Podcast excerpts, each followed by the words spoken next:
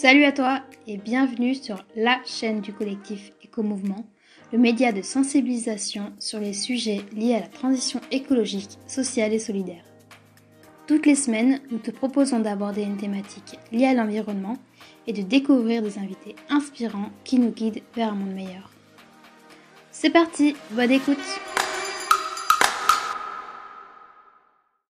Bonjour à tous, c'est Joseph du collectif Éco-Mouvement et je suis ravi de vous retrouver.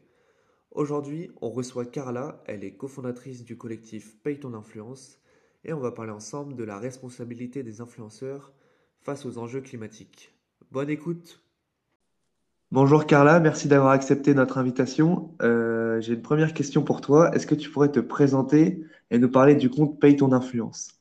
Oui, euh, bonjour euh, Joseph, merci beaucoup déjà pour euh, l'invitation et me donner la parole sur ce sujet. Donc, je m'appelle Carla, je suis étudiante en fin de cursus et je suis la cofondatrice avec Amélie Doloche notamment du collectif Paye ton influence. Donc, la mission de Paye ton influence, c'est de provoquer le réveil écologique du secteur de l'influence sur les réseaux sociaux, avec notamment les influenceurs, mais pas que, également les agences d'influenceurs et les marques qui ont recours au marketing d'influence. Ok. Et euh, est-ce que tu pourrais nous dire comment vous est venue euh, l'idée de ce projet? Oui, alors en fait, à l'origine, cette réflexion vient de plusieurs membres du collectif pour un réveil écologique. En fait, on s'interrogeait sur comment augmenter la portée du message de l'urgence écologique et de la nécessité de passer à l'action en même temps, donc auprès des jeunes générations. Et en parallèle, on avait également une réflexion sur euh, euh, les réseaux sociaux qui véhiculaient et mettaient en avant des modes de vie à fort impact sur euh, l'environnement et surtout des incitations très nombreuses à la surconsommation via des partenariats ou encore des concours, par exemple, qui sont aujourd'hui incompatibles avec l'urgence écologique, mais également les limites planétaires, donc changement climatique. Euh, pollution, etc. Et donc du coup, de fil en aiguille, on a réfléchi sur la forme que pouvait prendre cette idée et on a pensé à un compte euh, Instagram, euh, donc le compte Instagram Paye ton influence.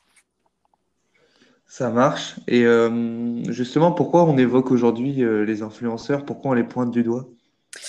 Alors, en fait, sur les réseaux sociaux, les influenceurs ont un pouvoir.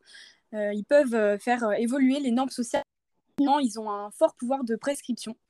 En fait, tout simplement, ils influencent nos modes de vie, notre quotidien, mais aussi nos habitudes de consommation. Donc en fait, euh, comme on dit, euh, comme on peut dire souvent, un grand pouvoir implique de grandes responsabilités.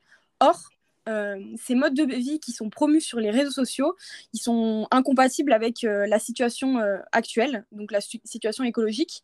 Et donc du coup, le secteur, donc les influenceurs, les agences d'influenceurs, mais les marques, comme je disais tout à l'heure, entretiennent cette course à la, à la surconsommation.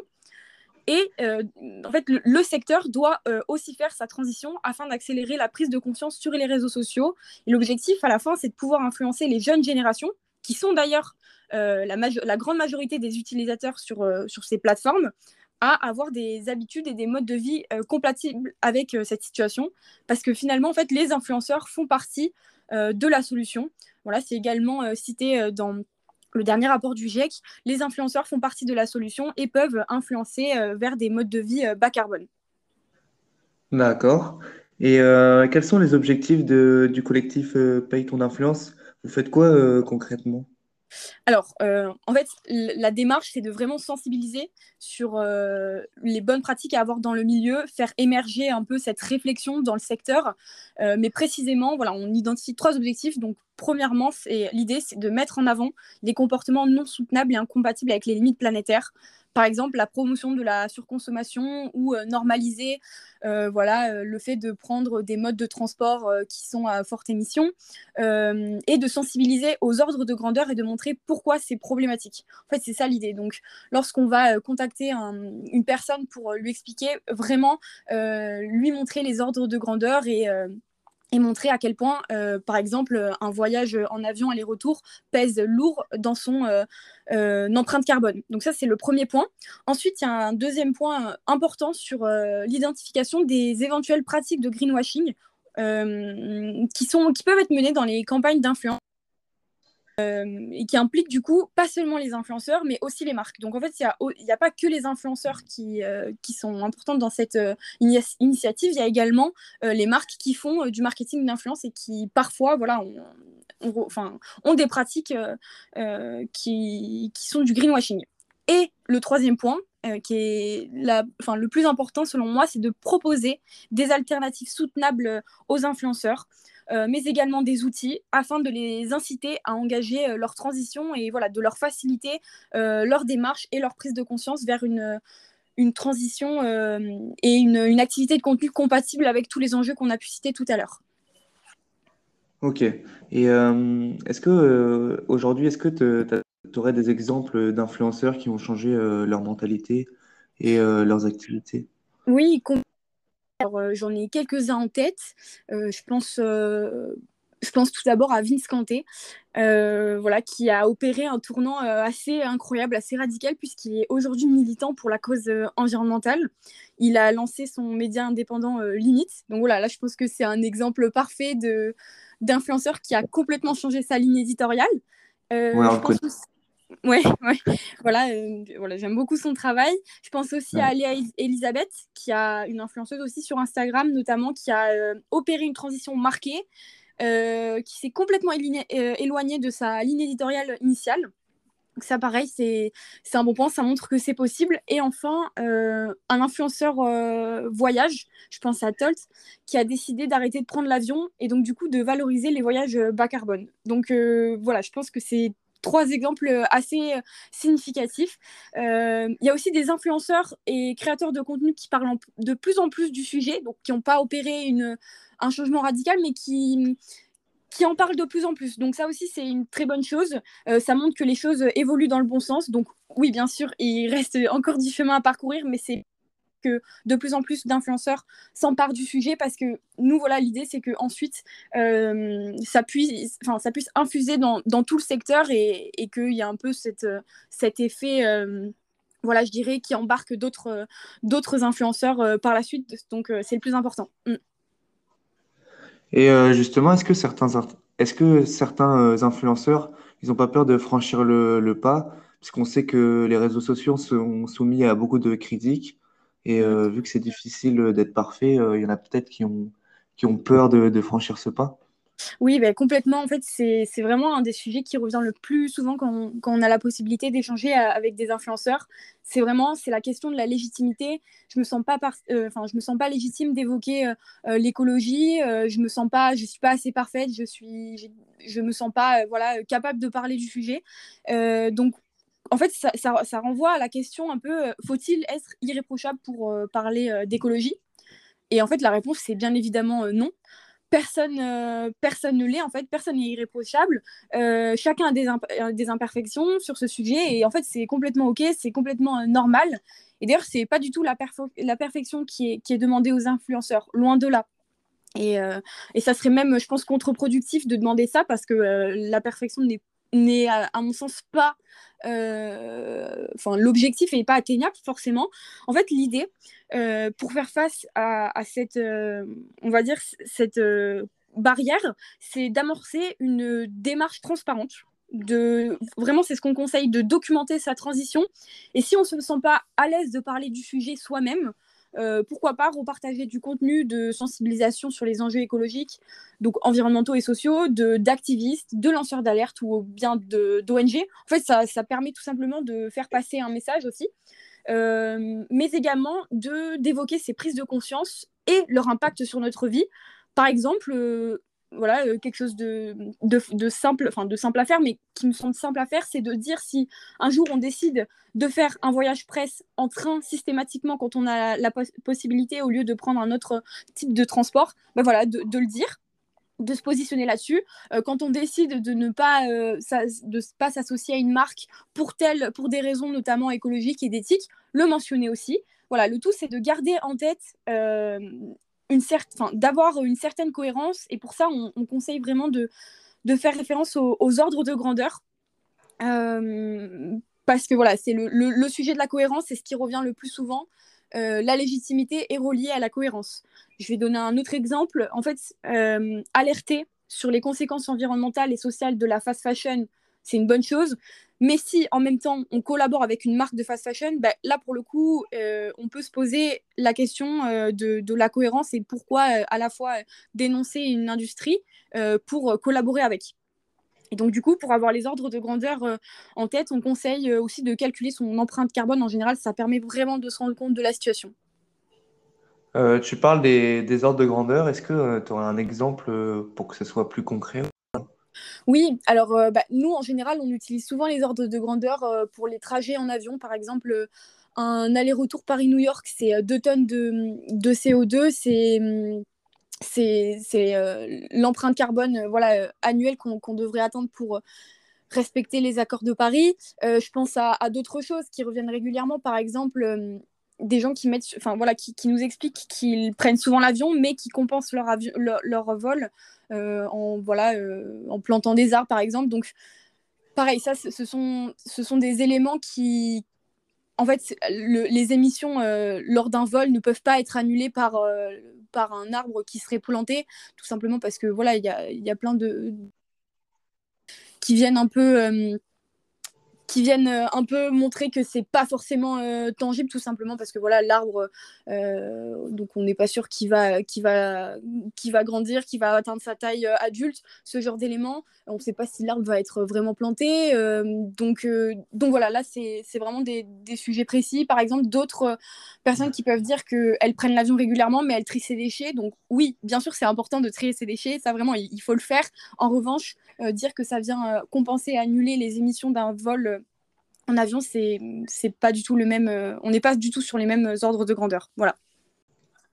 Euh, on assiste de plus en plus à du greenwashing et de, la pseudo-compensation carbone. Est-ce que tu pourrais euh, revenir là-dessus? Quels sont tes conseils pour pas tomber dans le piège?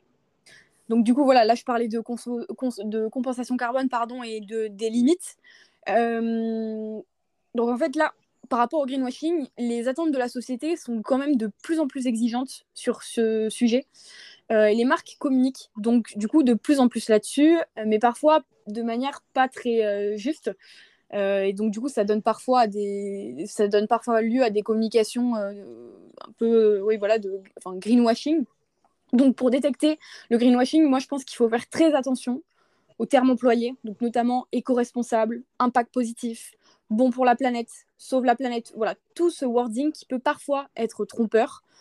Euh, l'idée, c'est de prendre du recul sur ces mots et s'intéresser de plus, de plus près en fait à l'entreprise, son business model, ses engagements, euh, à quel point les enjeux de transition écologique sont incorporés dans le business model de l'entreprise. Euh, transparence sur la provenance des matières, sur voilà, le, cycle de vie du produit.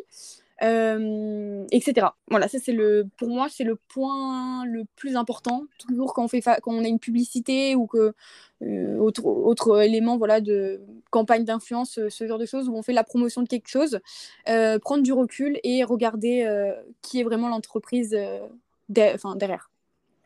Ok. Et selon toi, quelles sont, quelles seraient les principales mesures à prendre aujourd'hui pour faire prendre conscience aux influenceurs de leur impact? Alors, euh, je parlerai peut-être pas de mesures, je parlerai plus de conseils. Nous, en fait, on, recommande vraiment aux influenceurs de réaliser leur empreinte carbone. Comme je disais tout à l'heure, c'est très simple, c'est rapide euh, et c'est efficace pour faire un, point sur sa situation et euh, pour se fixer un objectif, finalement. Pour se fixer un objectif, vraiment se, se placer dans une démarche de transition progressive. Euh, ensuite, on encourage euh, également euh, la transparence sur son activité. Voilà que sur les activités de partenariat hein, notamment, les contenus sponsorisés, les concours, les placements produits, ce genre de choses. Donc ça, ça peut être, ça peut faire l'objet par exemple d'une d'une charte éthique, d'une charte éthique qui serait mise en avant sur le compte de l'influenceur et que l'influenceur voilà demanderait l'influenceur mettrait en avant cette charte pratique auprès des marques euh, et, les deux parties devraient s'engager euh, euh, à les respecter. Donc là, ça, c'est quelque chose d'intéressant. par exemple, mentionner si on exclut certaines industries, si on se limite à un nombre de, partenariats dans, l'année ou dans le mois, ce genre de choses. Ça, c'est important pour la transparence et ça contribue aussi à euh, voilà ce qu'on disait tout à l'heure, comment euh, se sentir euh, plus à l'aise pour évoquer le sujet. Ça, on pense que c'est vraiment quelque chose d'important à faire et qui ça pourra contribuer justement à, cette démarche de transition. Et on recommande également voilà, aux, parties prenantes du secteur, donc les influenceurs, mais également les agences, à se former sur les enjeux euh, environnementaux et sociaux, euh, mais également éthiques, donc euh, plus, plus globalement à la pratique, aux pratiques du milieu de l'influence. On recommande par exemple de passer le, certificat de l'influence responsable. C'est vraiment voilà, quelque chose qu'on qu c'est à la portée de tous. Et je pense que ça devrait, de plus en plus de marques d'ailleurs l'exigent, et c'est une très bonne chose voilà, de, demander ça aux, influenceurs pour, par rapport à leur, à leur pratique et leur transparence. Euh, ok. Et j'ai une dernière question euh, pour toi. Est-ce que tu aurais un mot pour euh, notre communauté éco-mouvement? alors oui, bah, alors globalement, je pense que la transparence et la cohérence à travers les ordres de grandeur sont vraiment deux choses très importantes. mais il faut aussi garder en tête que le plus important, c'est vraiment d'aller vers une démarche de transition progressive, d'aller d'aller à son rythme sans se mettre la pression.